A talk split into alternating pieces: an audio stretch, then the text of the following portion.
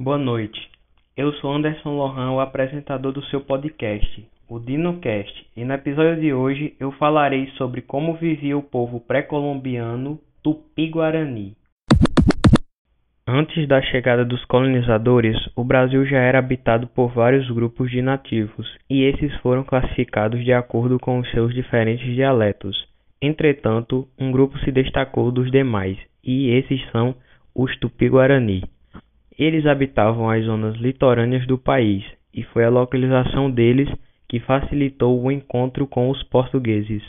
Esse grupo estava organizado em um modelo pré-estatal de política. Nesse modelo, a autoridade do chefe, Moro Bixaba, era incontestável e em tempos de calamidades todos o deviam obedecer.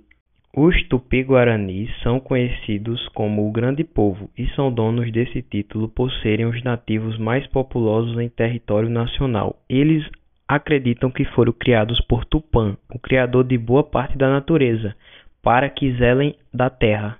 Eles são politeístas e acreditam em várias figuras místicas denominadas deuses, que em sua maioria são regidos pelo xamanismo. O seu líder religioso era conhecido como Pajé e é o responsável por conectar os humanos vivos aos mortos e ao espírito da natureza.